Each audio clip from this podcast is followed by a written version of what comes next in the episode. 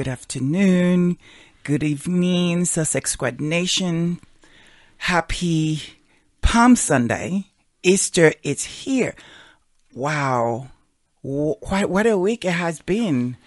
It has been pretty intense. It has been, well, busy as always, but uh, good. Good things. Wow. Uh, spring is sprung. There's a lot of things happening. There's a lot of pollen. But how are you guys doing? What are you guys doing for Easter? What are you guys doing today for Palm Sunday? Uh, today I would just I have I have yet to eat. So actually I'm quite starving. So usually this is something that George would bring up, but I'm just going to jump in there to the fray already. I'm starving. Wow. What about you, George? How are you doing? You quiet? No, I'm good. I'm excited that it, it seems like we may be past the last gasp of winter and fully into spring, uh, at least weather wise, which is very exciting.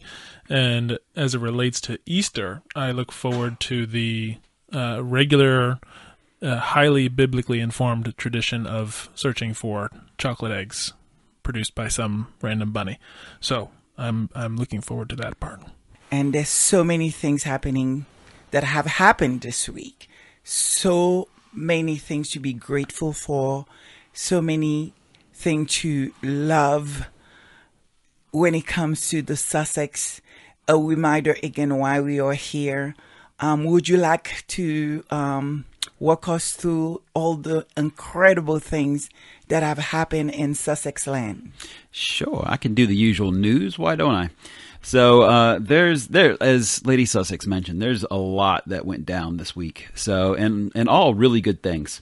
So the first of which was actually an excellent article in Rolling Stone about the um, the fight to save the Okavango Delta.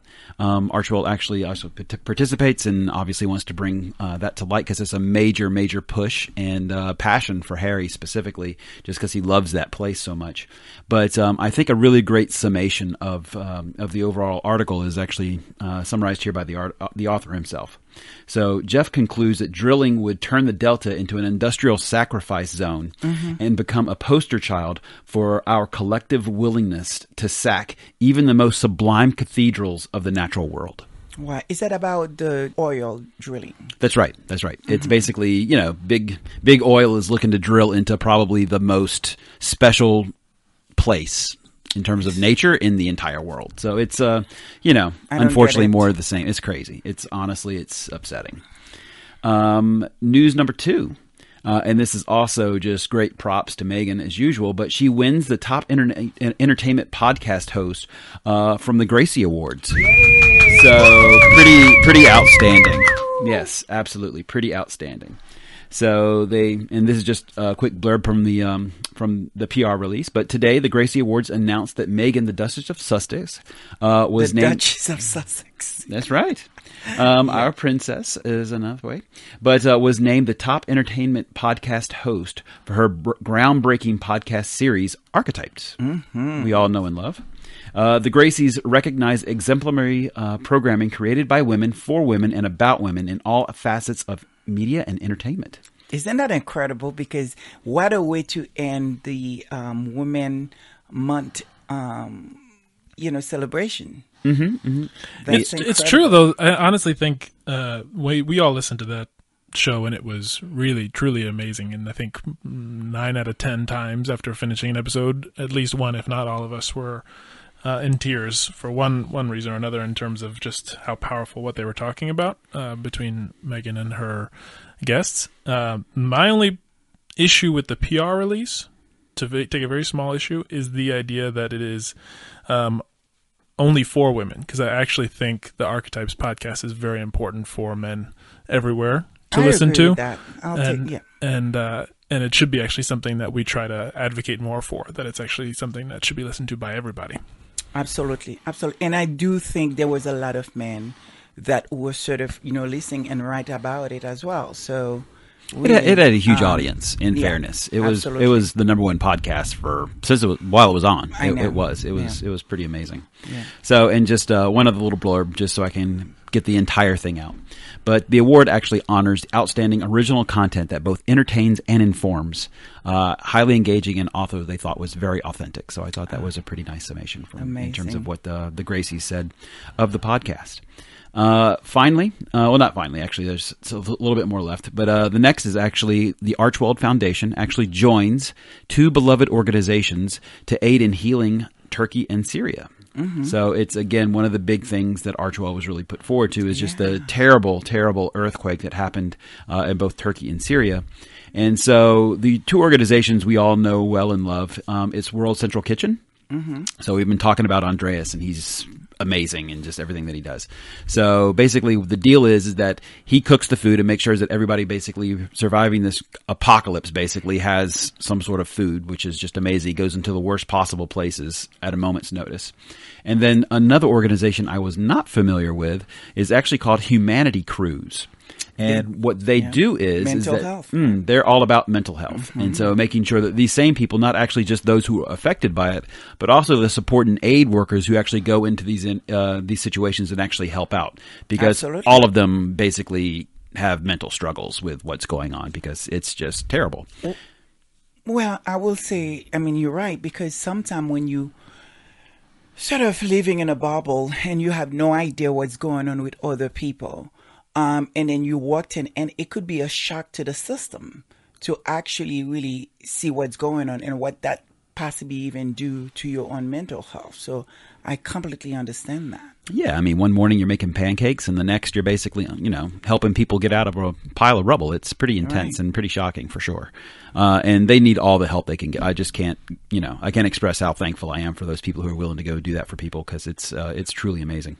Absolutely. Uh, another uh, quick one, actually, is Harvest Home. We've mentioned Oh, it now yes. several times. They've been doing some fantastic things. We all know well and love them. Uh, but a quick announcement about it is the fact that um, as a result of Meghan's participation and sup- and basically support to go there and actually kind of help out for International Women's Day. Um, it helped actually publicize the Amazon link that we actually had on our show ourselves. Uh, and apparently, the donations are so out of hand that they've basically blown out a conference room and they're completely overwhelmed. So, thanks everyone for the response and uh, the donations that they've received. Um, they fully and wholeheartedly welcome them uh, and appreciate them. So, I- again, just I um, don't know. Maybe so it's just me being a little bit biased. I think a lot of it had to do with um, Baron, uh, really from Royal Sussex. I it it he he did an incredible job.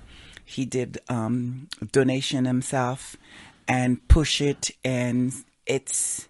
I'm just being biased. I'm sure millions of other people that has nothing to do with him, but I just feel like for whatever the reason, once he put his name on something as well, it just goes. Well, he has a pretty big platform, so I think you're I think you're probably right. Um, and then also just generally the you know the squatties writ large, Yeah, right? I think. I think all the Absolutely. squatties had done a fantastic job. Absolutely. So I was sure you were going to say that the the reason for the success was because of the Chanel bag. The, I think the Chanel bag is, from what I understand, is a bit expensive. I don't know if I can afford that right now. You know, yeah, it's you a- know that that's cool money right here. Yeah. The, the Chanel doesn't drop anything. it's a PhD below five bills, money. so sure. So I don't know. And then finally, one last little piece, um, and this is what everybody's kind of on the tip of their minds anyway, is Harry's court case. Mm-hmm. So he walked up on Monday, basically to court, completely unannounced, and stole the show. What and like the bus he is. Yep, yep, yep. So that was real cool to see, and then also just to see everyone's collective gasp as they saw him show up. So, I think what was incredible about it, and I actually hear um, the uh, God, the celebrity um, women talk about it. It was that I think he, he, him being there was incredible because it brings a lot of eyes on what was going on that probably would have gone unnoticed in terms of the media. They probably would not have to re- report it because, you know, why should they, right? It's against them. So I don't think there would have, there would have been a lot of report, and and I feel like he kind of knew that. I mean, for someone that was supposed to be not popular, right? The the news went all over the world in a matter of second. Well, they that- didn't know what to do with that. They had no idea what to say. I mean, it was just shocking, and not only one day. He was there, I believe, for two days. Yeah, not even uh, not only um, just suits with what Meghan did in uh, in her career, but now also this with Harry. The two of them have It's win, uh, win, a win, prof- win. have a profound ability to make legal battles very interesting and in the popular eye for broad audiences, Uh-huh. which is especially given what this case is about is particularly important. Absolutely. And I got to say, on that note, actually, I did see the some of the clips of him walking in, and of course saw the one reporter deliberately bump into him, and I was just like, wow. Uh, Coming off of again listening to uh, Spare, Spare, when we were uh-huh. coming back from Canada, and just hearing about how that what that was like for him growing up, and now to see how collected and calm and cool he was to handle that type of nonsense that is still happening even after all of that's been put out there in the public that they're still doing that but to see how well he handled it was just very happy Yeah, yeah. And then what else? Yeah, no, I mean that basically kind of concludes all the wonderful things that uh, that we wanted to highlight this week. Anyway, so Well, th- there's there's a huge news. You know, our very own Baron Royal Sussex just hate thirty two thousand people. Oh, my God, Ooh, I am- Baron! Oh, wow, am I screaming too loud? I'm so sorry. this is this is this is celebration. it's crazy it's It is it's im- it's impressive, is what it is. could- like it's. I was like, I was screaming, like literally, I was, and I'm still screaming because I feel like it's not just him; it's all of us, right? It's it's it's it's not just happening for him; it's happening for every each one of us. It, it's a testament to the work that he's doing, the amazing, the responsibility of it all, and the fact that you know what we all trust him to do this work, and he do it really, really, really well. And so for me, it's just that that kind of reward, and people are listening and pay attention and want to move us forward. That is that is like, oh my god, yeah the It's what it means to boost of be energy. to build a community like that and what it means to be a part of a community that's actually really working to make the world a better place and, I know. and so engaged with each other and supportive of each other it's really oh amazing Oh to see not something you see every day Yeah, like like it's win win win. It's not just only the sus. It's like the name Sussex. It's winning. Let me put it this way. And that's why everyone want to attach themselves to it, right? Good or bad, they try to attach because it's we win. well, it's it's noteworthy. Everyone, you know, everyone's eyebrows raise, like I you know. said, for good or bad. So it provokes a reaction, and that's what people are looking for. Exactly. And at the end of the day, I, and I'll just say for my own sake, um, you know, definitely congrats, Baron. You certainly deserve it, and certainly building something from the ground up was incredibly, you know, impressive. Oh my God. Wow. Well, we honestly, even us being here, oh my God. Yeah. So, Well, yeah. To that point, actually, we we are still in awe every time we open it Mm-hmm. Up and look at it and see that we are now past two thousand I know. And it's like, how did that happen? and and honestly, again, we've we've said this a couple times, and we'll and we Oh my promised to make it a regular part of the service to just call out a few, at least a few of the comments that we get because they really are amazing. They really right. do make this whole thing possible um, to have that support because it's you know it's a long week. There's a lot going on. There's a lot of stress. There's a lot of challenges, Mm-hmm. um, and it's certainly not easy to do. To that point, we never can understand how Baron is able to do this day in Every and day out. Oh my God. Um, but for that reason, actually, we just want to highlight a few, just a few uh, of the comments because we can't. for all the comments that we love, we'd take up hours and hours of a show. So we'll just pick a, a handful. Um, so for today, there's two comments and then uh, a few shout outs. Uh, the first comment uh, that we wanted to just highlight because it helps. Uh, and to take a step back, actually, the reason why some of these comments that we want to, to call out specifically is because we love to see how this conversation that we have, this service that we have every Sunday, helps to just promote more conversation, to promote more questions, to, Absolutely. to continue, because that's really what it's about. It's about asking the questions and, and having those conversations happen. Uh, so the first one is from Adrian Burrows, who, in response to last week's service, uh, said, Charles will never have the same monarchy as Elizabeth as far as the generation difference. If Charles comes out and helps the people, something none of the other as ha- royals have done other than Harry, I think people would give second thought. Not only that, it's time to downsize the media. allow his sons to share the thoughts of monar- modernizing the monarchy. And after all of this, after all, it's baby boomers against millennials. The monarchy will not survive staying traditional. Amen. And I think we're going to getting into that uh, later on in the show too. Exactly. How, how fitting. And another one to to just call out is from uh, Nelly Aldiosa, who wrote in again in, in response to last week's episode, uh, service. Um, my questions are these. If they really are, being the royal family, if they really are the chosen family, their acts should follow what God is telling them to do. They should have the church people as advisors. Um, so why they seem to go to the firm more than they seem to go to the church or the archbishop. To me, it appears that from the start, all their actions are ways that are not from the Lord. From the start of their rule as a family, it's nothing but squabbles, jealousy, cheating, and everything about money, lust, etc. Where is God in their life? Wow, that's so good.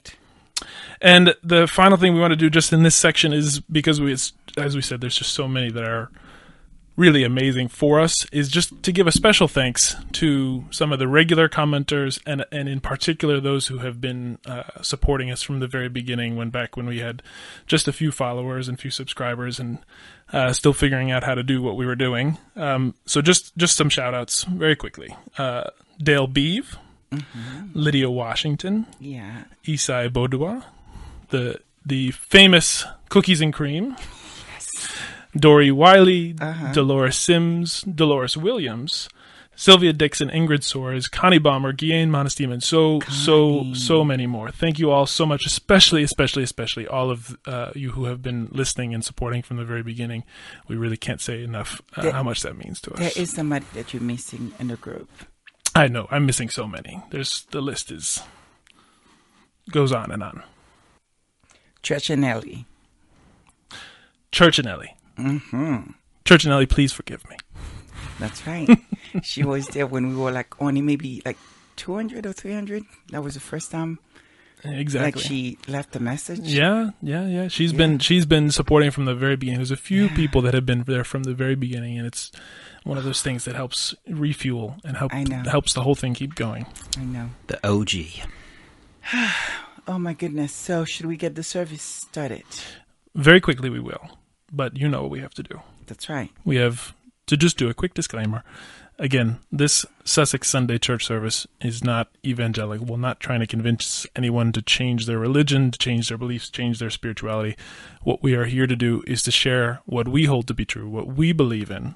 And part of that is about asking questions, pausing, thinking about the words that we use, the words the media uses, think about what's really happening in the world today, and to do it in a way that is both prayerful and with a spirit of gratitude and with a spirit of service, uh, so that hopefully all together we can make the world a better place. That's what this is about, uh, and so hopefully you guys get that. Well, say hallelujah. Thank you, God.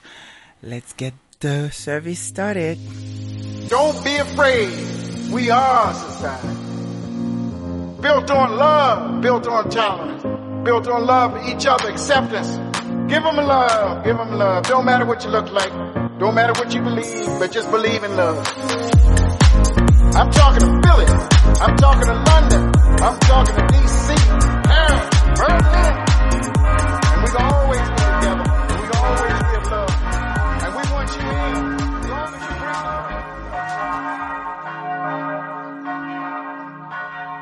love. Okay, guys, girls.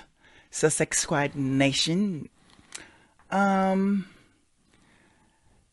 I have three incredible words for you guys this time around. Very excited for these words. Are you sure? Are you guys ready? Sussex Squad Nation, are you ready for the words for the service this Palm Sunday? They are quite interesting ones. Well, the words are image, erase, grift. So, Charles, we're going to start with you. How should we look at those words? What do they mean? What are the meaning? Specifically, image. Sure. So let me just give a quick background in terms of what each one of these words are, and then obviously get through kind of the proper definitions of them. So, image specifically is actually Latin. Um, it actually has a root that is called imagine. Imagine. Uh, mm, it's the representation. It means reflection. It means apparition. It means semblance. It means copy. It actually comes from ima, which is ima, and it's probably the stem from otherwise kind of an unattested verb, kind of imari, which is the same base as uh, imitarari, and it's basically to follow as a pattern or copy.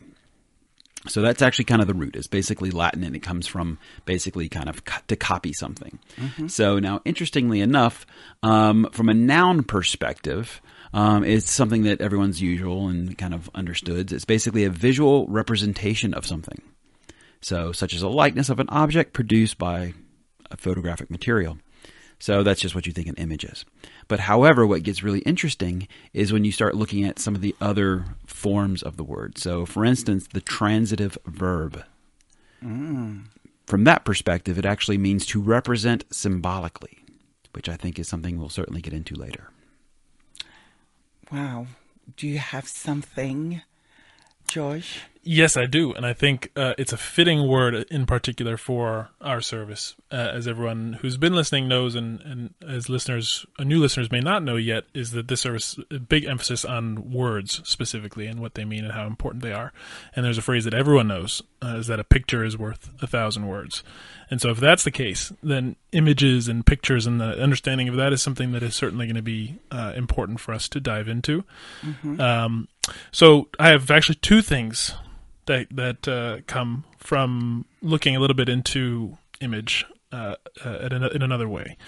Uh, and one of these is actually a book that I would love to have the time to fully read. Uh, it's Images of Power and the Power of Images mm-hmm. by Judith, uh, edited by Judith Kapferer. Um, and so what I'll do is I'll just read a descript the description that they provide for the book at a high level, and then also an excerpt from chapter one. I highly recommend that book. It's a very it's a very very good book. And so the the book description is is as follows. It says real places and events are constructed and used to symbolize abstract formulations of power and authority in politics, corporate practice, the arts, religion, and community. By analyzing the aesthetics of public space in contexts both mundane and remarkable, the contributors examine the social relationship between public and private activities that impart meaning to groups of people beyond their individual or local circumstances. And to get into the, the excerpt from chapter one, she writes Symbols of power in diverse areas of public life surround us, from insignificant street signs and little known corners to grand monuments and, and great buildings concrete e- expressions of abstract conceptions. Churches for religion, seats of parliament, seats of government such as parliament, railway stations for transport policy, shopping malls for commerce, or news vendors for mass media, for instance, are all regularly translated from these solidities into ideas, mm-hmm. for the most part unthinkingly. Images of control and ownership of public space in everyday matters have great significance in the conduct of human affairs, social, political, and cultural, and they dominate our generally accepted beliefs in the order of things. Hmm. Interesting.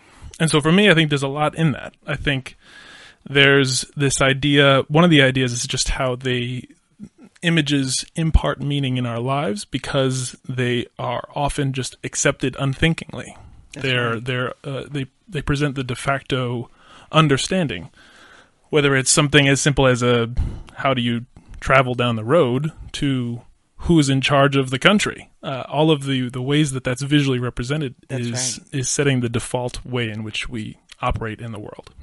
Yeah, whether it's politic, whether it's fashion, image supposedly it's everything right even the symbol of each time most of uh, like the royal i suppose the president if you're traveling to a country that you wear the color you know um, that flag or the country we represent and if you don't it's almost like a sign of disrespect right? It doesn't matter how you feel about the country. Like whether if you travel in the middle east most women they must wear a veil you know? So it's yeah. Exactly. And i think that the the to, to go back to what Charles was saying before, the, one of the things that's really interesting about it when you look at uh, the the word image is that how it is frequently used in the context of uh, symbols. Uh, and in this book, they read about the symbols of power, and in, and in another um, uh, place as well, uh, from uh, an institute called the Innovative Resources Institute, uh, put forward this idea of the power of symbols. Uh, and this idea being that symbols evoke profound emotions and memories at the very primal level of our being, often without making rational or conscious connections. They fuel our imagination. Symbols enable us to access aspects of our existence that cannot be accessed in any other way. Mm. Powerful. And so again, that that's Powerful. that's the thing where it's so important to pause and think about it because the exact idea of it, why it is so powerful, is because it is so frequently not thought about. It is That's right. it is just accepted, That's right. and it makes a difference to, to actually stop and say, "Wow, this this this is an idea. This is something that's actually potentially tapping into a part of me that I can't access any other way, that I don't even realize is happening in just the normal course of everyday life." and how significant that is for the way others in positions of power authority choose to create those symbols or use those symbols or create those images the effect that that has on me as a person and on us as a society Absolutely. It's what it's called. Perception is reality, right? For the next word, erase. Indeed. Erase. So, just interestingly enough, it was first used in 1605. One would thought it would actually be a little bit older than that, but no, yet it's still Latin in its root. So it's uh, erarus is basically the, the, the Latin root for it, and it's a past participle of uh, iridere. Um, and it, what iridere actually means is basically to scratch or to scrape. So the first definition of that actually is exactly from that root. So the first definition of erase is to rub or scrape out something, such as written, painted, or engraved letters, just as an example. Right. But the second definition actually is quite interesting as well. It's to remove from existence, right? It's to wipe out um, from memory, for instance, as if to erase.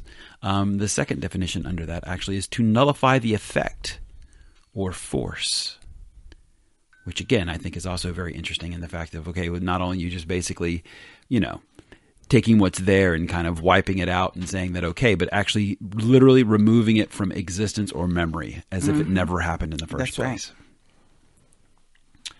Wow. It, it, it is like so interesting in the context of everything we either been talking about, the squad's been talking about, been seen. And it is so incredible when you're really getting into the meaning of these words that we, you know, very familiar with, but not really putting too much in context. You know what I mean? It's like to erase something. Probably you think about, did you erase the movie? Did you erase the message? Or something that simple that you know maybe most people don't look at that seriously you don't really get in, into these words. But now all of a sudden we're facing everything that's happening. And i think that's why we have to dove in into these words in in realizing what's behind those words.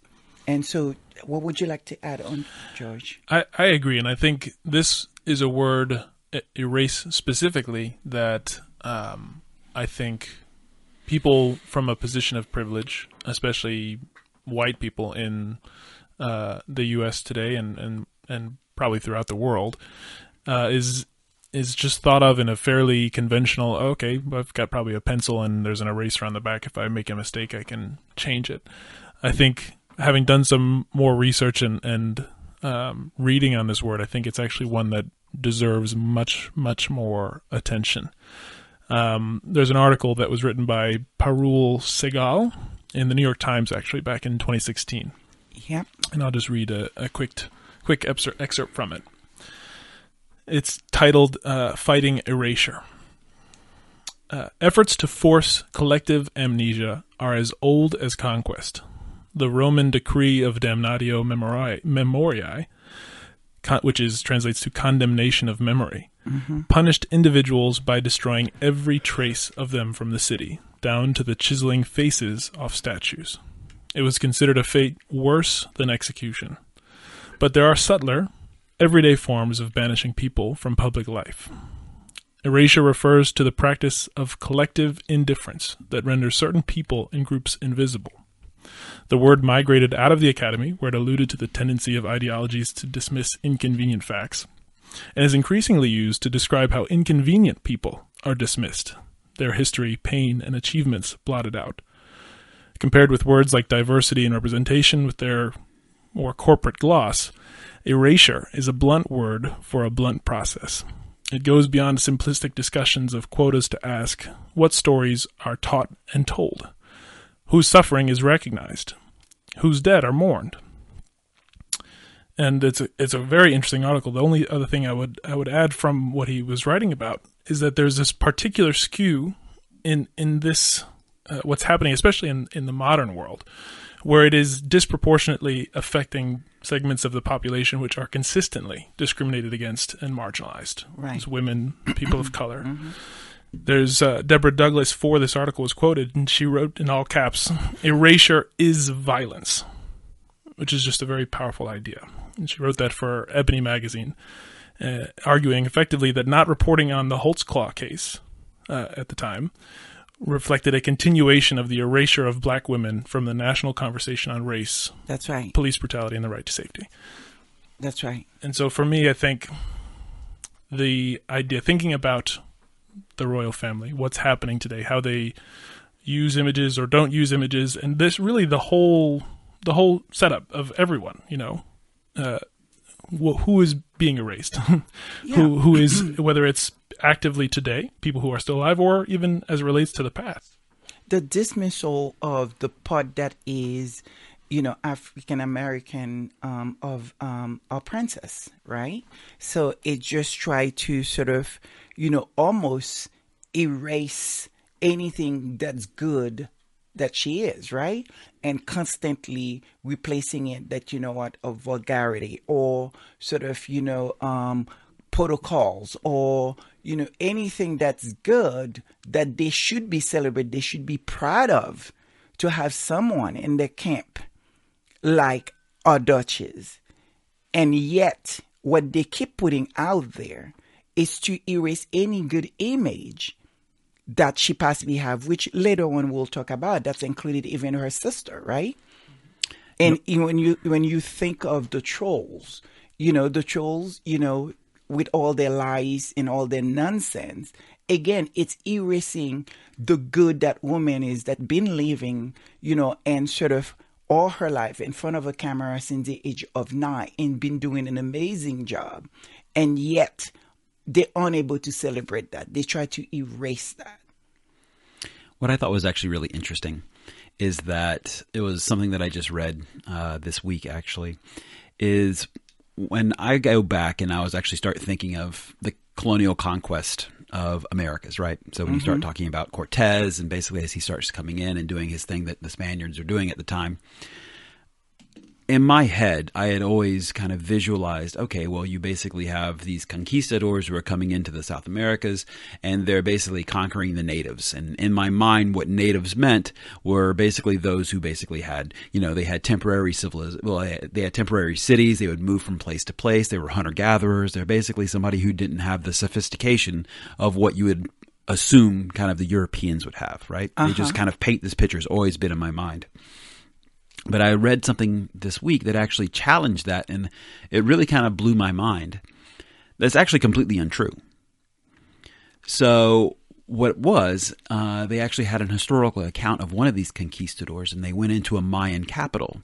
And it's a long name. It starts with a T. I'd completely butcher it if I tried it, so I'm not going to. And I had read it four days ago, so I know I'm not going to completely remember it.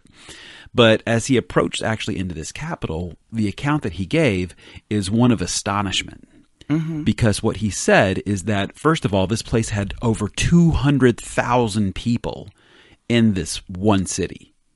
Mm-hmm. So, obviously, this were not hunters and gatherers. This was a huge place. He also remarked the fact that the, there are many structures inside this city that are actually taller than anything he's ever seen. Mm-hmm. So, I mean, just the, the, the sheer scope and scale of it.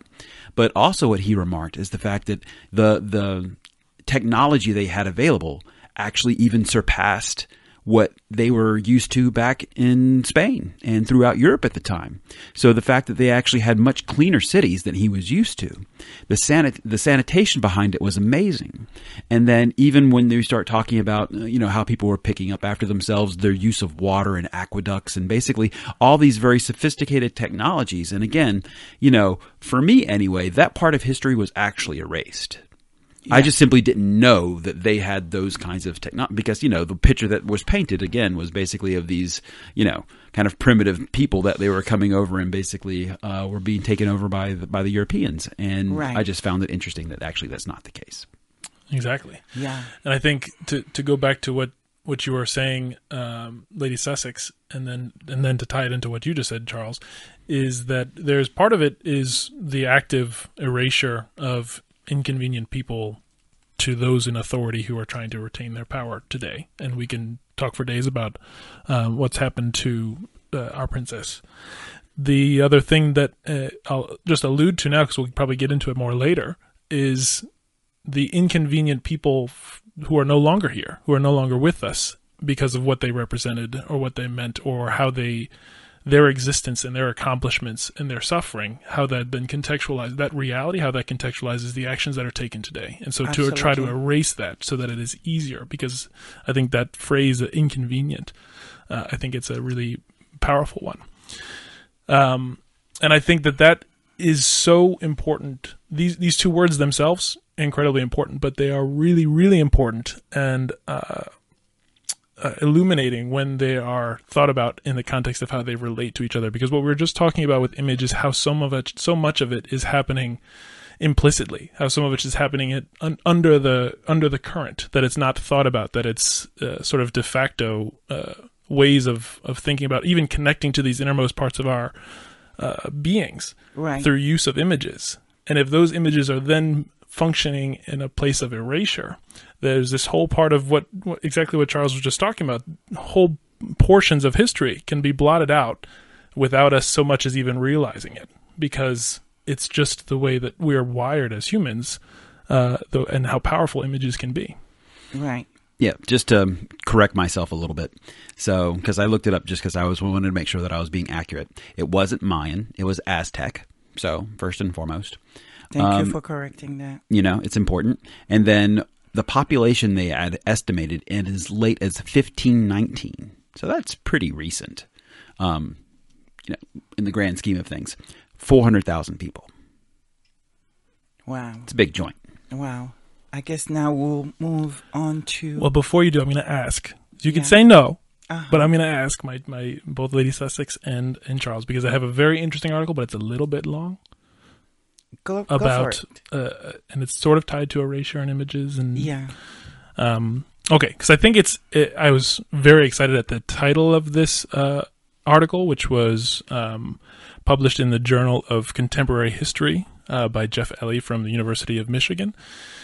Uh, because the title is "The Past Under Erasure?" question mark History, Memory, and the Contemporary, uh, and so it kind of got at the heart of, at least in my mind, the title was like, okay, this is going to be exactly um, sort of what we're trying to understand better reading it has actually been slightly different. It's not exactly it's not exactly what I uh, had expected it to be, but it is nonetheless extremely interesting, especially in the context of understanding uh, what is going on right now in Britain. What's what's going on with uh, the use of images, the use of media, um, and what's really happening as this sort of big social change uh, takes place. So I'll just very quickly, I'll try to get through it as quickly as I can, but it is super interesting. So I hope you all uh, enjoy it. It's again the past under erasure, history, memory, and the contemporary. In the wider public arena of historical representation, in the public sphere where ideas and images about the past are produced, mediated, reworked, fought over, fashioned into ideology, and put into collective circulation, where the pastness of a society's presence can either be unsettled or secured. The times since the 1960s have seen a series of transformations in both the infrastructure and modalities of publicness, quote unquote. In that larger than personal or individuated range of contexts, we become increasingly bombarded with all manner of citations to history and appeals to the past. These days, for example, it is impossible not to be impressed by the salience of all forms of public memory work, remembrance, and commemoration. Think, for example, as an aside, what's about to happen in a short number of days. I don't know, what's our count now? 30 something days?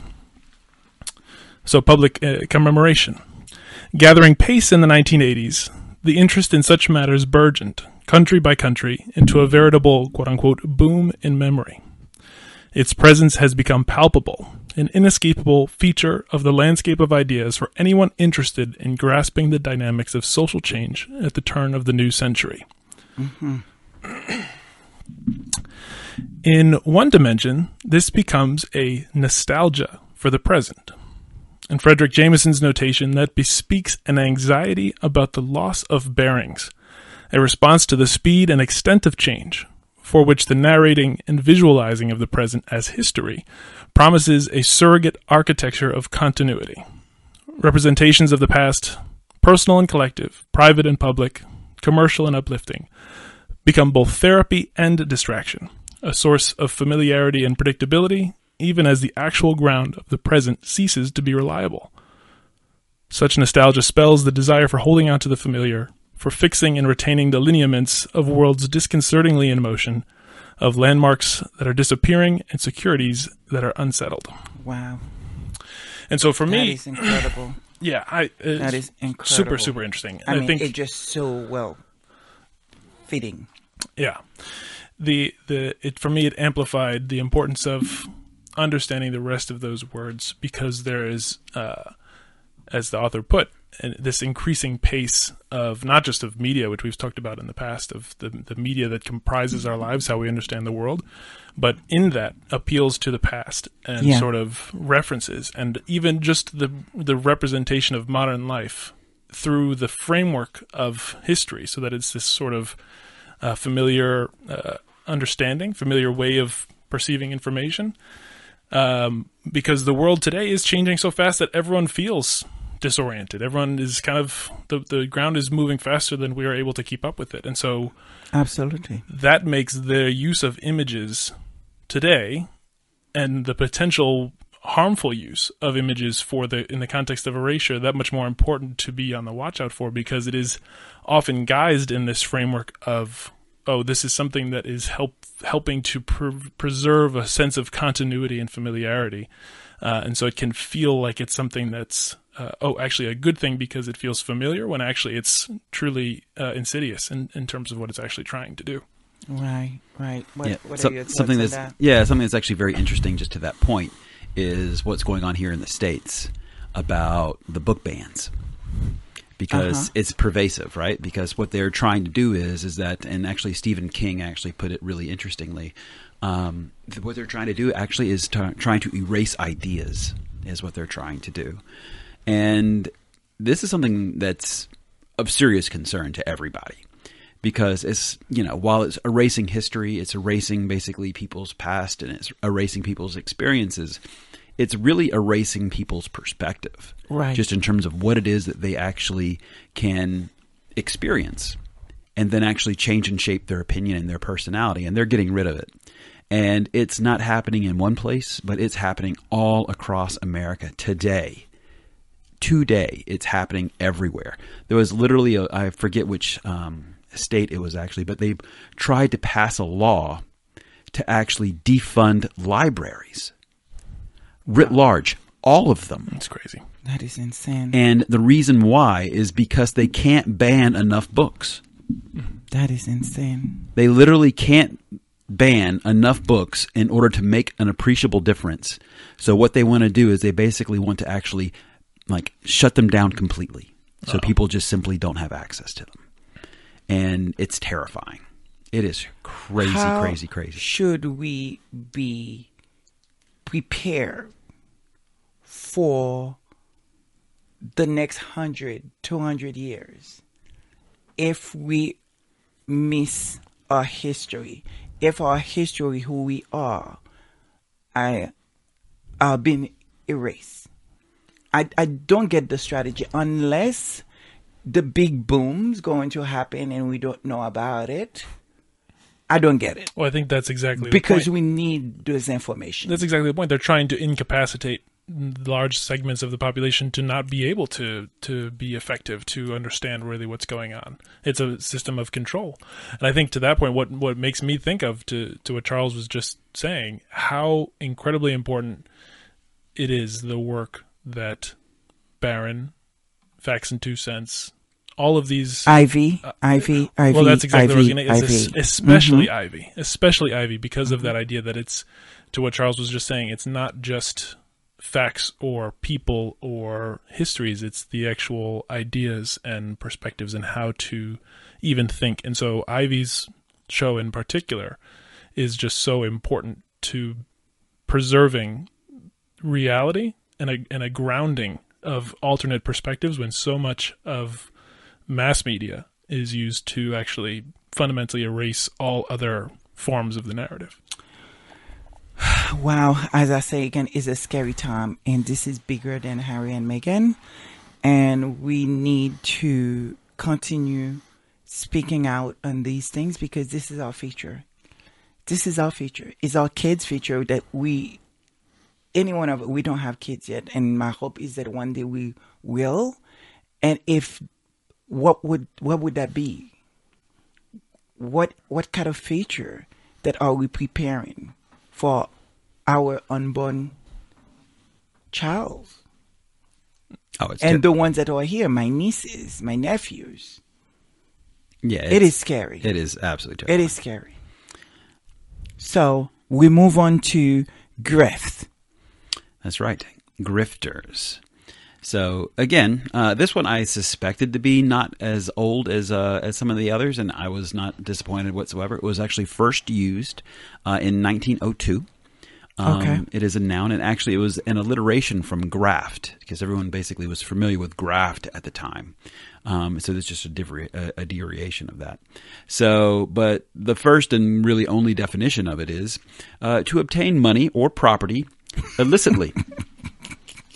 That's what it is. I'm sure as soon you say that, all the squads all over the world, something is ringing in their ears right now. The money suitcase. I'm so uh, sorry. among other things. But yes, you have that. But it's basically, you know, getting cashola illegally. That's what it is. As in like a confidence game, as in a scam, embezzlement, all these things. That's grift for you, baby. It's uh yeah, it's it's funny because it's it's a word that maybe is not as historied, but it, the practice of it has been in around for a long time.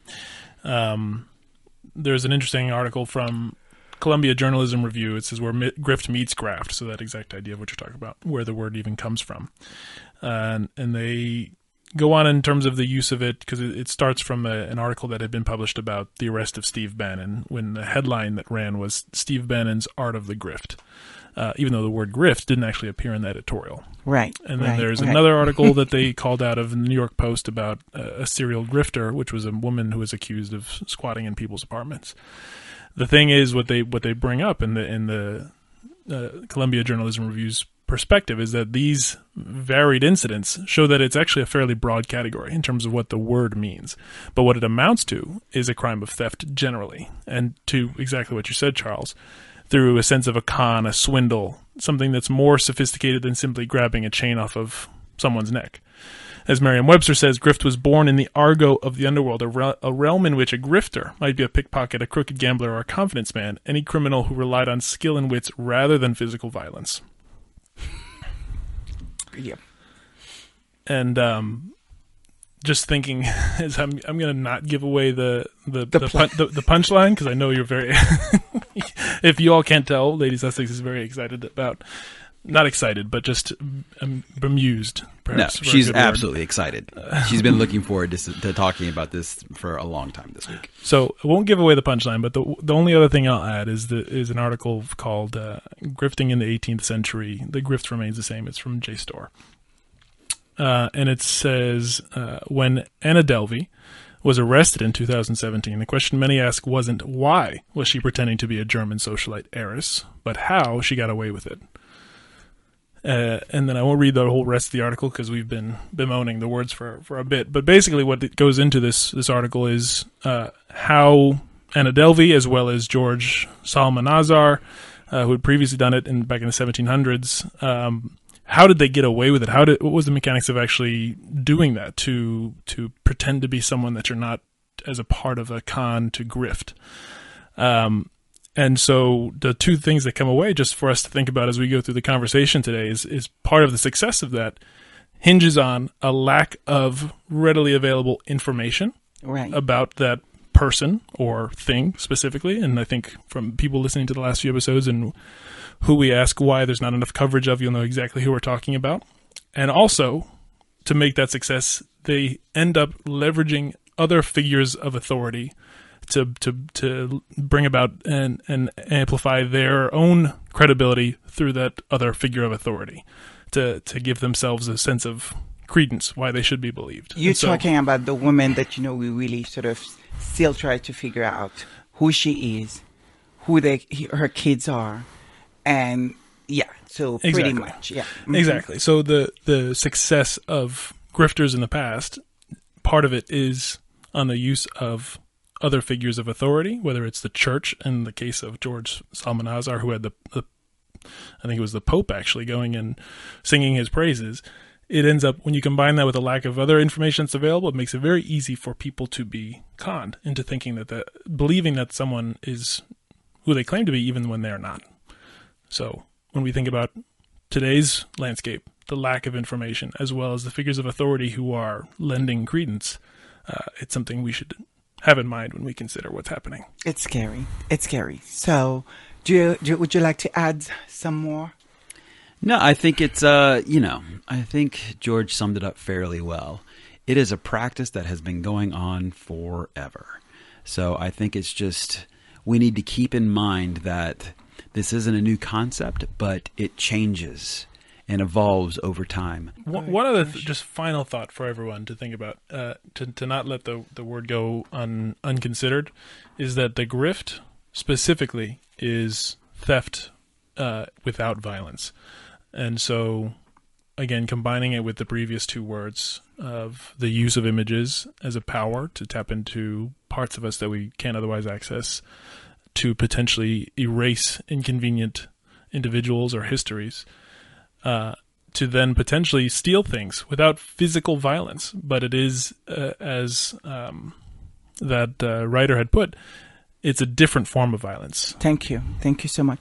And I mean, I mean, and that lead me to why we wanted to look at those words. I wanted to have a, a sense of what the meaning in order to, at least for myself here and for us, to better explain what we are seeing here and how should we look at the image of this woman that is queen consort and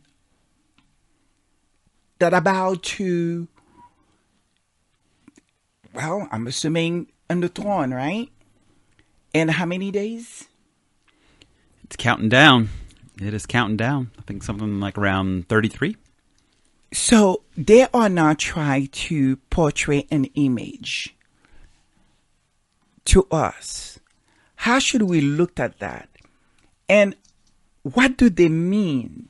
So how should we look at those words? How how should we inc- you know incorporate these words based on what it is that you know what we are seeing that they are doing?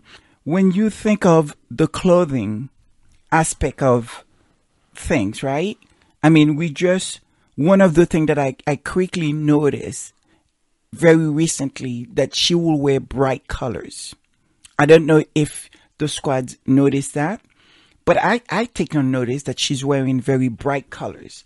And that is something that should used to be affiliated to the Majesty the Queen. Right? And so you started thinking the reason why they said that the Queen used to want to wear, you know, bright colors so you can see her. So, so is she stepping up? Now she want people to see her.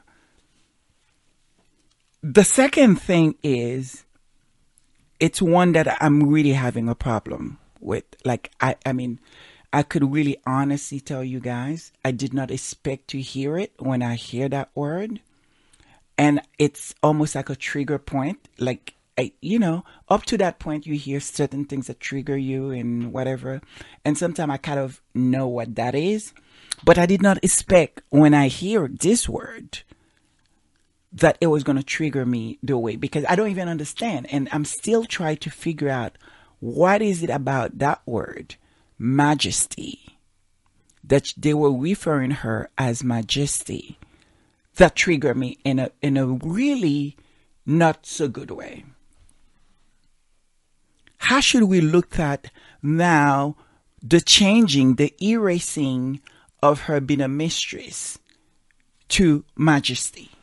Well, that's a super interesting idea, actually, because I had not been thinking about it. I had always been, it, thus far through this conversation and, and, getting ready for today's service, was thinking about erasing other people, but not hadn't been thinking about the idea of erasing a past version of oneself. That's right from the public memory, and so I think that's super, super interesting to think about. Of what, to your point, if she's starting to suddenly wear much more colors and starting to be referred to by a, a word that has a lot of meaning in, incorporated into it.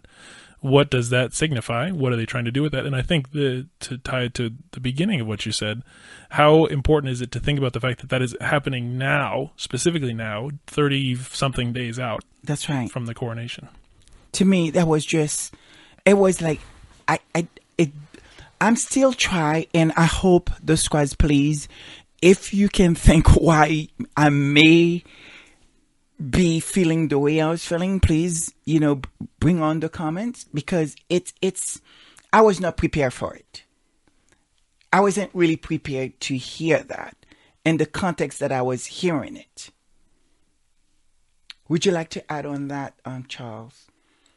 No, I mean, I can completely understand where you're coming from. I mean, at the end of the day, um, there's a lot of, you know, I think we've talked at nauseum about the meanings of words and majesty has deep meaning. You know, it's it's almost religious in the aspect of you know Britain. It is religious. That's right, quite literally. Um, and so the jump from mistress to majesty, although just a few letters, the meaning is enormous, and I can completely understand why it feels so jarring. And then, and that's just simply kind of when you look at the textbook definitions between those two things. I think the even larger jump is when you start, you know, um, getting the context behind those words, and you start thinking, okay, well, when we refer to Her Majesty, um, you know, we think of Elizabeth. You think of that's right, and and everything that she embodied, because that's basically until now, basically the only person that we could actually attach to that particular word, just given kind of her profile and so forth. Right and she just did the job so well. I mean, let's just be honest. I mean, she literally, and we talked about this just last week, she embodied what that meant. And she also come from a line of, you know, royal, so to speak, right? I mean, it was like to recent memory that the queen herself didn't want to have anything to do with this woman. Yeah. Yeah, exactly. Exactly. I mean, she she there was credibility there I, get, I think is what you're coming from. Right. And this lady um, has no credibility.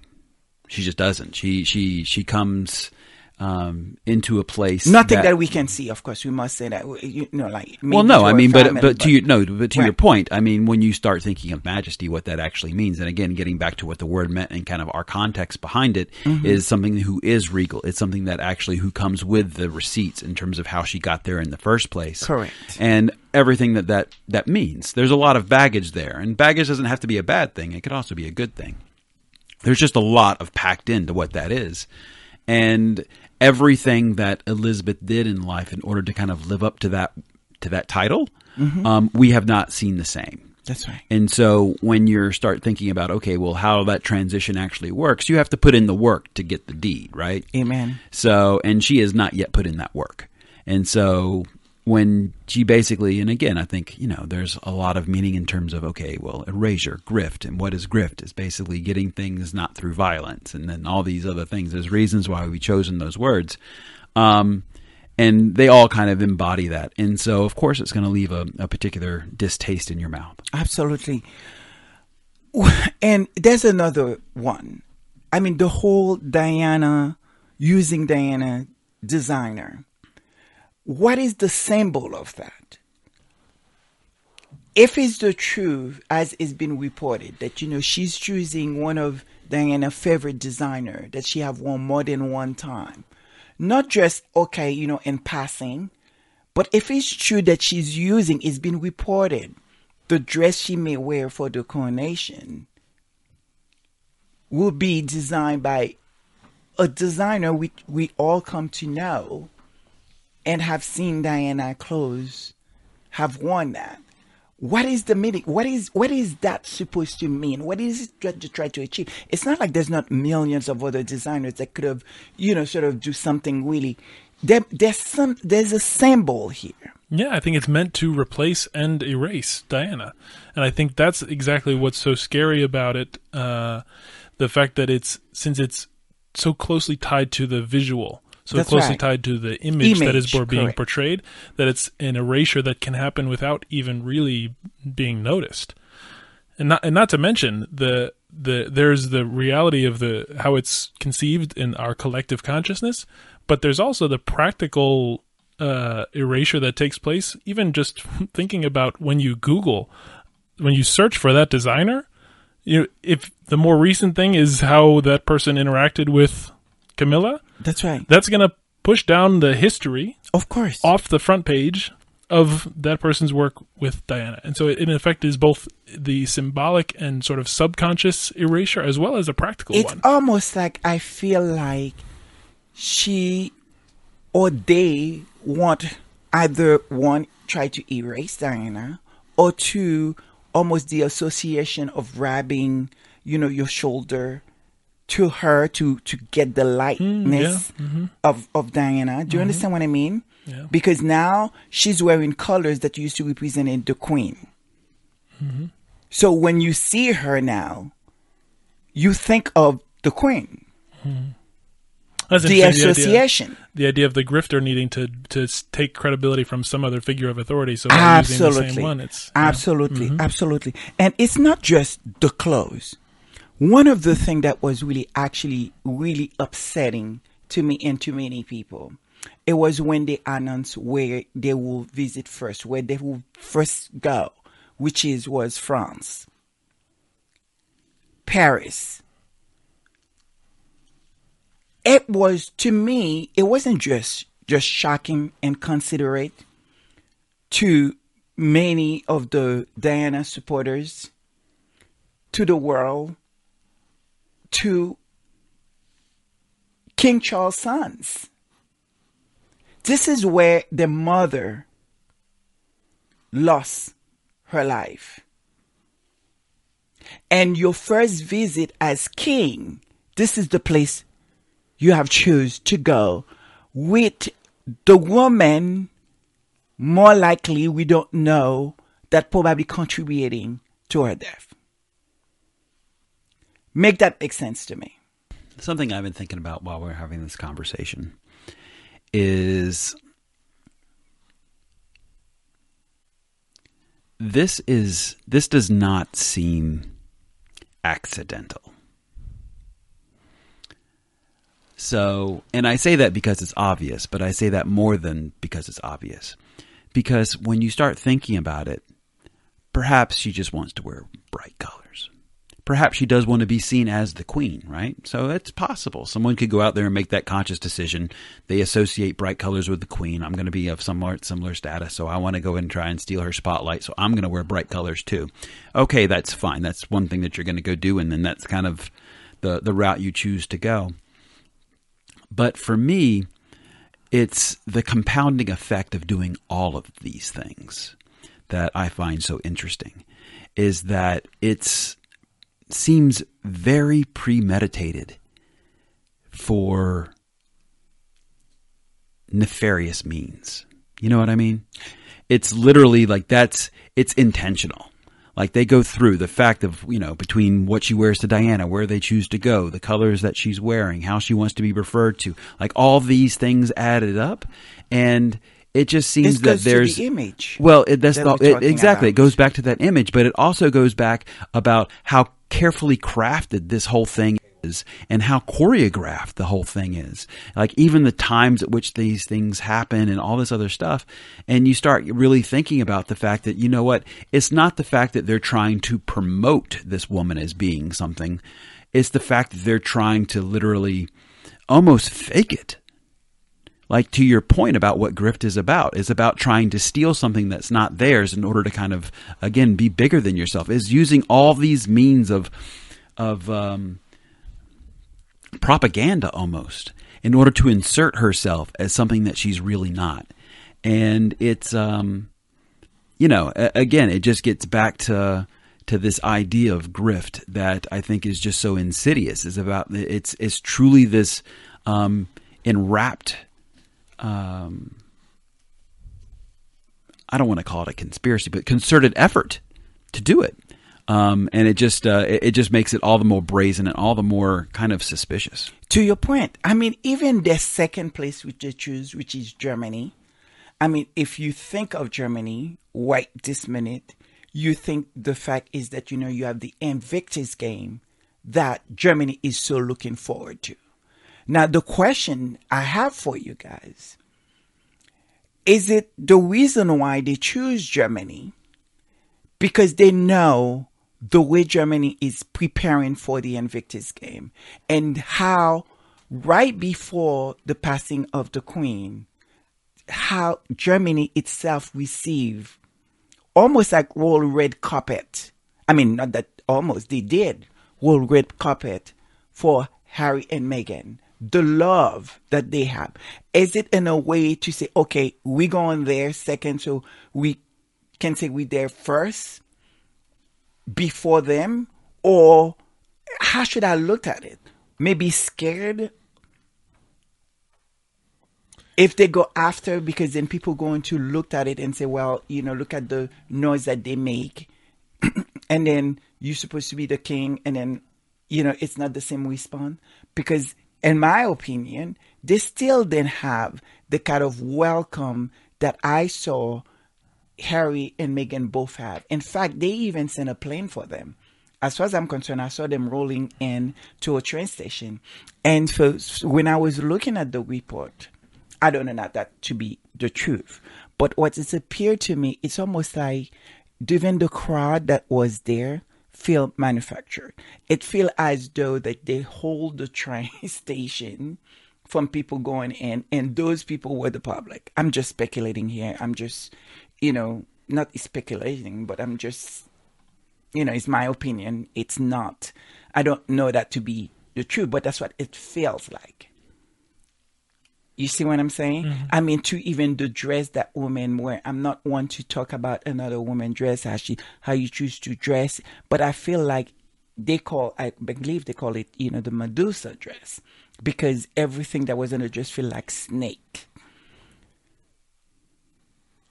like I feel like everything is made to be for a statement to a point that you know there's even speculation about a way that she's holding her fingers that may be symbolize of something. We don't know what that is. I don't know what that if it's a sign, if it's not, I don't know. But in the world of theater, people are just questioning, is it a sign? What is that supposed to be meant? It's just all these things happening. How should we even look at the fact that this woman is not just, you know, using Diana designer, but it's also even Diana's passion, the love that she had for ballet. The last I know of this woman, she loved horses. What could have been something about horse? Diana is have one of the most famous photo of her with the ballerina all around her. And there's a woman there there's a almost very similar picture with that woman with a bunch of dancers, ballerina dancers as well. I think that's exactly to to what both of you have just said. I think it's one of those cases where there's just too many coincidences to uh, believe that it is not something more coordinated, more orchestrated, and more deliberate. And where my head goes to is that w- to these questions that are so important to ask, none of the three of us here are the experts or have the answers. No, we but what don't. we know, the one thing we know is that there is this reality of how powerful images are. And the fact that they have historically been used uh, for erasure, and the fact that it is something that we don't even fully understand the mechanics of how it manifests itself in our psyches, in our collective awareness, in our collective consciousness, that that is something that really needs more attention. I mean, we should find honestly. If The- there's the- any of the, the the squatties that know the, the expert that would be able to speak on that, they should let us. We'd love to bring them on to have them talk about that because it is so important. The part is that you know, sort of concerning. It's just the fact is is that you know, King Charles allowing that to happen, allowing that to happen. You know, I mean, I know the squad, and they all say, and it's the truth that this is not a man that is known to defend anybody in his life. But the idea that you know what you will want to even not even thinking for twice, maybe that's not a good place to go first. And thank God what happened in France happened. Make me wonder if the spirit of Diana was working. There's many other places this man could have started his trip. And the worst part is when Harry show up and he send message allegedly that he don't have time to see him, your son. You're about to ascend a throne where you're supposed to be live by example. And the message is, I'm too busy to see your own child. I don't get it. And the truth is, the the going back to the, the some of the words we're focusing on today, what would it have been if he had gone and there had actually been the image of Charles with Harry together? What would that image have meant? What would that have done to public understanding, to public awareness? How would that have potentially counteracted the narratives that are trying to be created by the media? The fact that there's an image of the two of them together. in some ways it probably worked for them, right? That they didn't go. Um, and when you move to the next thing, which I think that you know what I would like for you guys to listen to this report, and then I'll come back into the other side and we'll talk about it. want to be on the balcony for the, the, the money shot, right? The, on the balcony. They want that. But they're not entitled to that because they left the royal family. They left the working royal family. Absolutely. That balcony is for working royals. And remember that amazing picture of our beloved late Queen with Winston Churchill on VE Day? You know, she was a working member of the royal family. These guys opted out. They chose a new life on the west coast of America.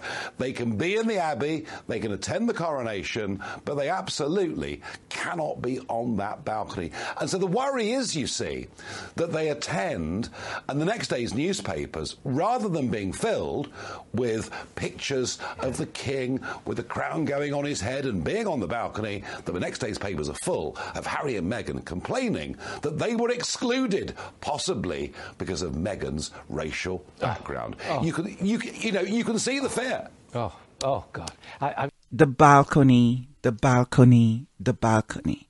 What is the story with the balcony? The idea that, you know, they're not working royals. And so therefore they would not have a stand on the balcony. Okay. They're not working royals. They're not good. So now my question is, Camilla kids are not royals. Are they going to be on the balcony? That is my question. That is my question. What role, because we hear that they're going to play a role, are they going to have titles too? From what I understand is, is that, you know, what, they are, they have securities. Well, Harry, Meghan, a duchess, a beautiful princess, and both Princess Elizabeth, Prince Archie, none of these people, based on what we know, what we've been told, besides security that they may paying for, they don't have the kind of security that they sh- that should have been given to them, which they are fighting for. So I don't I don't really I don't really get it. So I want somebody to tell me should we not expect Camilla's kids to be on the balcony because they are not working royals? So what do you guys say about that? Well, I think if the world was fair, then sure. But uh, there's nothing in that relationship or in that institution that speaks of fairness. So, or even to be perfectly honest with you, even something that makes sense. Because, I mean, I think you outlined the situation perfectly. I mean, you have somebody who's literally Charles' son, grew up, you know, basically, it's his father. And he can't even get himself to even defend the man or even physically protect him even when he's probably the most powerful, one of the most powerful people in the world. So, I mean, it's just the whole thing is just silly. And then you just talk, start talking about it's it's it's a shame. It's more than silly. It's just a shame. And you start talking about whether or not you know Camilla's kids deserve to be on the balcony, but Camilla's grandkids have like a huge role in the coronation itself. So I- it's even big. It's I- even bigger than just the balcony. They're literally taking part in the actual ceremony, and they're not even blood related, and taking positions from people who are. I un- I I, I, So I really I mean, don't the, understand. the whole thing is just. Oh, well, I mean, it, it it just goes back to what we were talking about. I mean, for a couple weeks now, about how he's just being usurped. Charles is literally being usurped by his wife, and is being replaced. Is being you know the royal monarchy There's- is being erased. That's why there's so much there's about so her. much. It's just a it's a mess. even in how to portray her, how she was seen, the, the the the people that would cover her, it was almost like her show. And we're gonna get into the next piece. It's now that they're talking about that, you know what, they shut off cash. Well, before you go on, before you go on to the cash, because I know you're super excited about the cash. The the last thing to say on, on that last point is, I think you're both on point with it. And it, the only thing I would reiterate is the title of that uh, book that we referenced at the beginning. Right. The the one, it's the power of images, but the second half of it is the images of power. And that balcony, right. if anyone watched the documentary that we had referenced a couple weeks ago, starts with the balcony itself and what it represents this image of power of of uh, the royal family and of control over Britain, and so the significance of the decision of who's going to be in that image or not is is huge. It's it's it's even more important than whether or not you can see a picture of Charles with Harry when Harry comes because of the court case. It's like it is so crucial because of what that image what that balcony represents. Absolutely, absolutely. And so that article, can you read that article? because I think it was just, it was a joke. It was, it was insane that they put actually print that in papers as like people are dumb and stupid. Well, it's the article you're referring to. If I'm if I've if I'm followed well, Right. is just this. Uh, it's the headline is the real terms drop and the king's income as the grant is frozen. Explain to me what does that mean? I, because I don't know. I don't get it. Please, can you tell me wh- wh- what does that mean? and and basically this the the subject of it is the the it, the most of the article is behind a paywall, but the the main idea is that the grant that funds the royal family has now been uh, remained frozen since 2021, and so uh, at some ridiculous tens of millions of pounds budget uh, that they're trying to cry poverty because of the effects of inflation on their huge sums of tens of millions of pounds. So it's pretty ridiculous on its face. So is that how? Do you have something to add on before I go into Yeah. the next? Spoongate.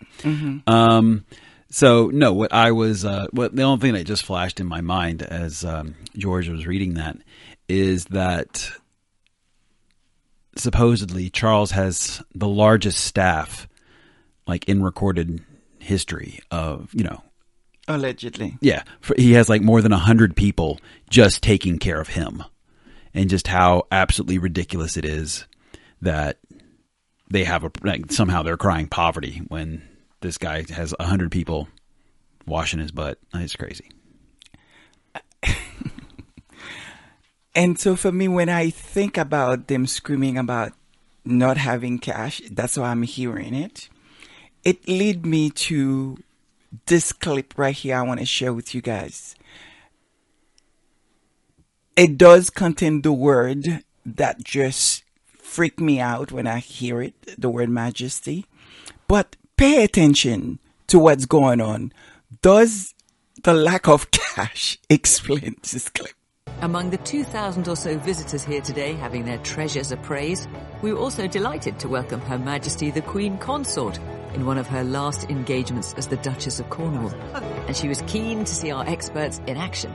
I, I- I should ask, do you watch The Roadshow? Are you a fan? I've watched forever and ever and ever. Good. Oh, good. My- We're glad to hear that, aren't we? Yes. It's my Sunday evening treat. Oh, well, that's excellent. Well, look, we're thrilled to have you here, obviously. And I know you brought along a personal item, Mm. as well as something from the Royal Collection, which is hundreds of years' worth of objects collected by the and royal they've family. usually got something that's associated with a certain region. I wanted to bring something that was associated with Cornwall. Yes. And of course, it doesn't exist now, but uh, in those days there was a silver mine mm, mm, here mm. for Wheal Duchy. Mm, Yeah, just 40 minutes away. 40 minutes away. And, and this was the result of, Yeah. of Wheal Duchy. And also, it was given to a forebear of my husband.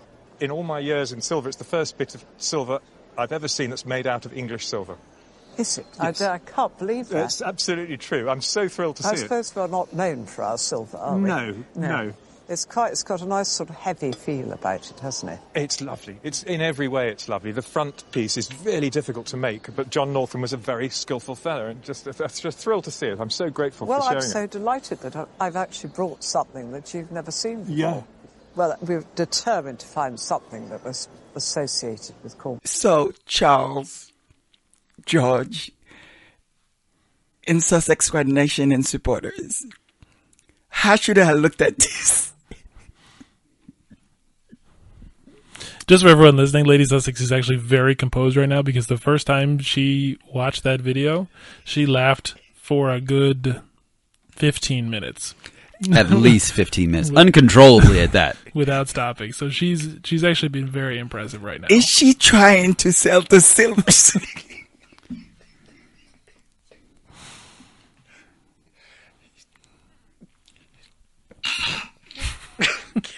So she sorry, she guys. literally can't she can't even just wait take your time it'll come when it needs to I'm sorry. So, almost it's stuff from the palace to start going out missing. What is going on? Why isn't she showing up with this? I mean, this is a place that is supposed to tell you the value, uh, how antique your stuff are. Why is she coming out with one of those things? What does that mean? Should we be afraid? What's going to happen to the silvers? start checking the local pawn shops see what's going on at, the, at the thrift stores nearby Oh my God, I'm so sorry. This is really serious, but I mean, like they complain about money, and then all of a sudden that you know they are praising or showing up in this event with a silver box. So, what do you guys made of that? the timing was uh, unfortunate. Let's just put it that way. You know, her her courtiers, who basically have done such an excellent job at positioning her, have um, you know may have had a bit of an oversight in terms of putting out that particular article or uh, and and her show to be a up. part of that show. Yeah, and and her, you know, well, putting out the article about basically them, them Right. being short of cash, and then within the same week, actually show her, uh, you know, show her what looks like to be hawking some silverware from the. Well, that was my research. I don't know when this was actually published. Was it before or after? But obviously, it was looking, and then I was like, "What? what am I looking at? What am I seeing?" She's participating, taking a part of a show that's been done by BBC, and I believe is is the Antique Road Show. I believe that's what Yeah, it is. mhm.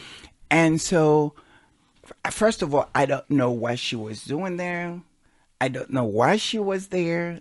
I don't know if it was because of the people tried to show that, but she showed up with a silver. That really, from what I understand, that was her husband. It wasn't hers. It was the family jewels. so, it it it's it's look weird. It looks very weird. It's one of those things you think about uh, the the broader strokes uh, picture we're trying to understand of what grift may or may not be happening in in the overall as it relates to the royal family, as it relates to the throne, the crown. Uh, what's that grift that may may be happening there?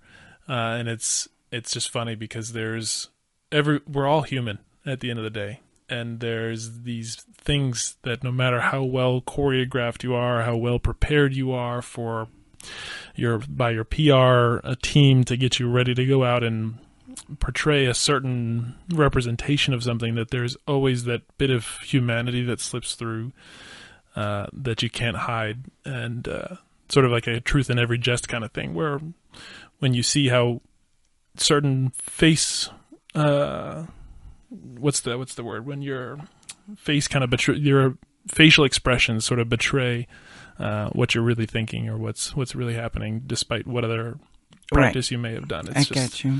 It's just funny. But to a serious note, my question is today it's Palm Sunday. How should we look at Palm Sunday? How should we look at the stories that we come to know really, you know, well, some of us better than others? How should we interpret this moment in time? How, sh- what, how should we look at what does the Bible tell us in this moment?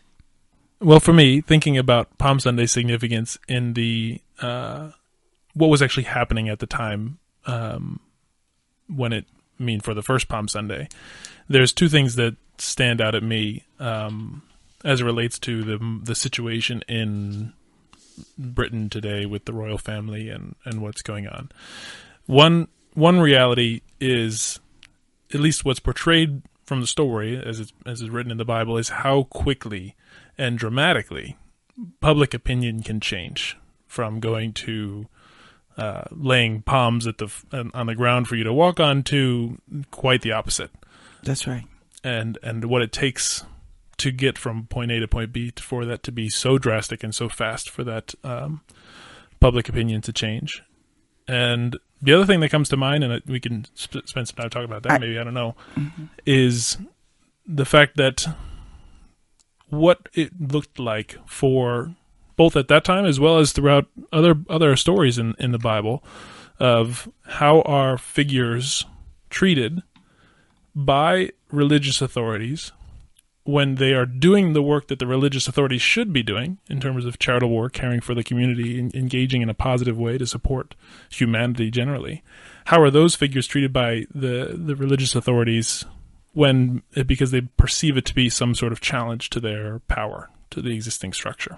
I think you can interpret it. What you try to say is, is that when you think of um, the princess, the Duchess of Sussex, and you think of what she representing and the hope that everyone had when she entered the House of Windsor, to all of a sudden that they had to run out of UK. Yeah, it's a fairly good. It's a fairly similar corollary. I mean, they're they're pretty equivalent in that means, and it's um, it's also interesting because there's so many instances of where that's happened. So there's so many opportunities for them to have deviated and to change course, and yet this again it just happens again and again and again and again and again. And you know and how and how many times they basically have gone up. How many court cases have have um, you know Harry and Meghan won? How many times have they gone back and forth and actually shown the fact of of how they're being suppressed? And you just can't help but think that you know we've seen this all before and Right. it just goes back to what we were talking about earlier about erasure and about, you know, these people just don't know their history. They these these chain of events never go well. You have to confront these things in order to actually overcome them. And if you start just going back in the past and trying to erase it and trying to relive history, guess what? The same thing's going to persist. And it's always um, it's always just disheartening because it's just such an old playbook that just happens repeatedly so often. And I know, just as what um, George was talking about earlier, I mean, that same idea is actually conveyed throughout the Bible too. So we were talking about Palm Sunday and basically how you go through and you have the religious authorities who go through and basically they don't like the fact that they're being, you know, they're being outshone right? That they basically, you know, that they're seeing that people can actually do it better than they are, and that they're they're actually being uh, shown to be hypocrites, and the fact that they take objection towards it. But there's many many times in the Bible where that's just happened again and again and again. When you start talking about Peter, you start talking about you know the Corinthians and Timothy and all these other things, where basically they go through and you have these instances of you know Christians being locked up because they're not doing or basically they're being shown how to take care of people properly, whereas the prevailing authorities of the day were not, and so they were in prison for it. And um, you know, it's something that um, I think we can all just need to take better stock of. About okay, we had a conversation earlier at the table, and then you were talking about this particular group. What was that group you were talking about? Oh, just talking about the Pharisees. Yeah, just talk about that. Yeah, well, that's basically the religious authorities of basically just going through and the Pharisees um, throughout the Bible, because that's basically just meant the religious scholars of the day, right? And so those Pharisees would go through, and oftentimes, I mean, they were always the um, the antagonist throughout the Bible, right? So as you go through and you know when you start talking about the New Testament, especially, you know, whenever Jesus was basically having some sort of lesson or whenever he was going through and he had a point to make, um, basically the counterpoint to what he was trying to say was almost always the Pharisees. Mm-hmm. Love your, you know, love your brother as you love yourself. Blah, blah blah blah. As you kind of go through, like it's always just kind of goes back and just, uh, and, and, the reflection is okay. Well, look, this is basically um, what you should not be doing versus how I'm teaching you how to actually correct the course. Um, and it's, it's just interesting the polarity behind the two things about and the and the dichotomy between those two things. And the fact that here we are today, here's Charles, who's going to be effectively the head of the church, doing the exact same thing. So, what what should we do? What do we do? I think this is when it comes to a time where we should take a break. Should pray about it. and pray about it. And before we do that, Charles, please, do you have any verse that cannot that can lead us to a wonderful Palm Sunday song, and it names your great name? Sure. There's a good verse for that. It's our first verse for today, and it's Philippians um, 2 12 through 13. Therefore, my dear friends, as you have always obeyed, not only in my presence, but now much more in my absence. Continue to work out your salvation with fear and trembling, for it is God who works in you to will and to act in order to fulfill his good purpose.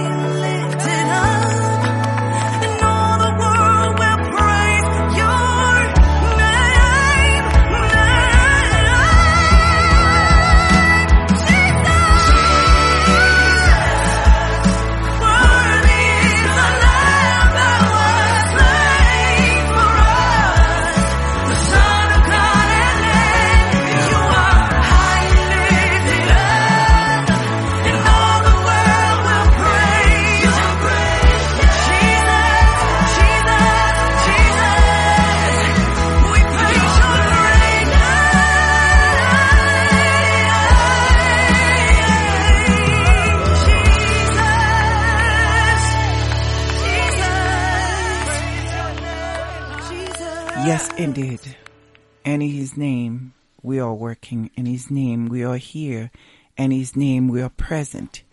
In His name, we are going to make it all happen. Normally, we will sort of talk about different topic, but the show is just getting a bit too long. So we will leave it here. And thank you so much, guys, for joining me. But before we do that, I would love for us to really take a minute and think and pray for everyone that is going through something. Can you please, George, walk us through the prayer for this Palm Sunday? And who should we be praying for and lift up to the Lord? Yes, of course. And I think it's something for everyone, regardless of creed or faith or religion. Um, how important it is to pray because it is a way to stay grounded in reality and to live in gratitude, and it makes all the difference to do that.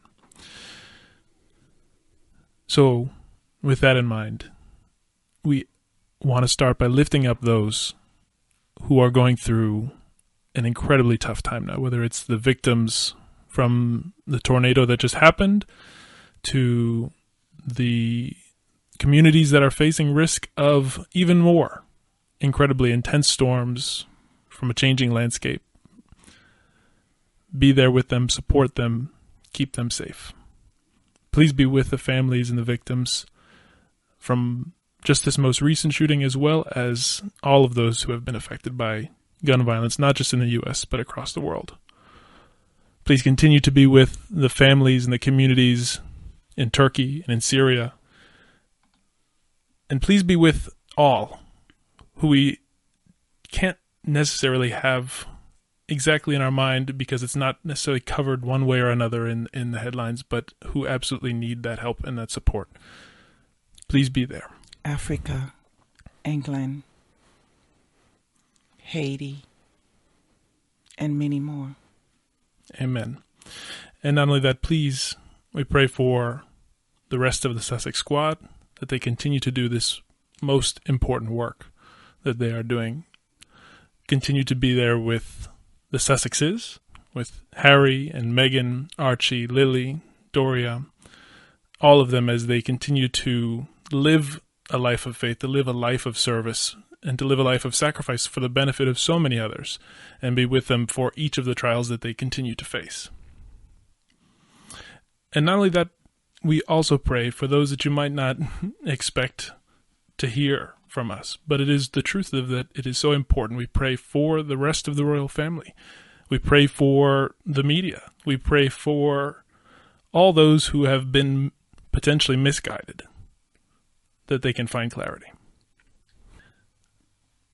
And just to look back at history for that clarity, for that guidance for all of us, and especially thinking about Harry and uh, what's coming down the pipe. We look at two verses. Uh, the first is James chapter 1, 2 through 4. It says, Consider it pure joy, my brothers and sisters, whenever you face trials of many kinds, because you know that the testing of your faith produces perseverance. Let perseverance finish its work, so that you may be, so that you may be mature and complete, not lacking anything. And then Deuteronomy chapter 20 verse 4 For the Lord your God is the one who goes with you to fight for you against your enemies to give you victory. Amen. And with that, we'll say happy Sunday, happy Palm Sunday, wherever you may be in the world. I hope you guys are with family or friends or loved one. And happy Palm Sunday to you both. Thank you again for joining me. Thanks for having us. It's always a pleasure. Thank you. Thank you. please stay safe. Take care of your mental health. And at all time knows love wins. Good day. Bye. Stay worship with us.